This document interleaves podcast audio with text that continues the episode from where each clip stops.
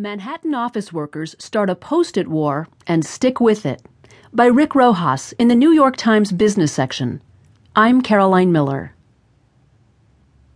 In a noisy and bustling stretch of lower Manhattan, where cab drivers blare their horns and pedestrians scurry by with laser focus, people have places to be, it seems, and are disinclined to waste any time getting there.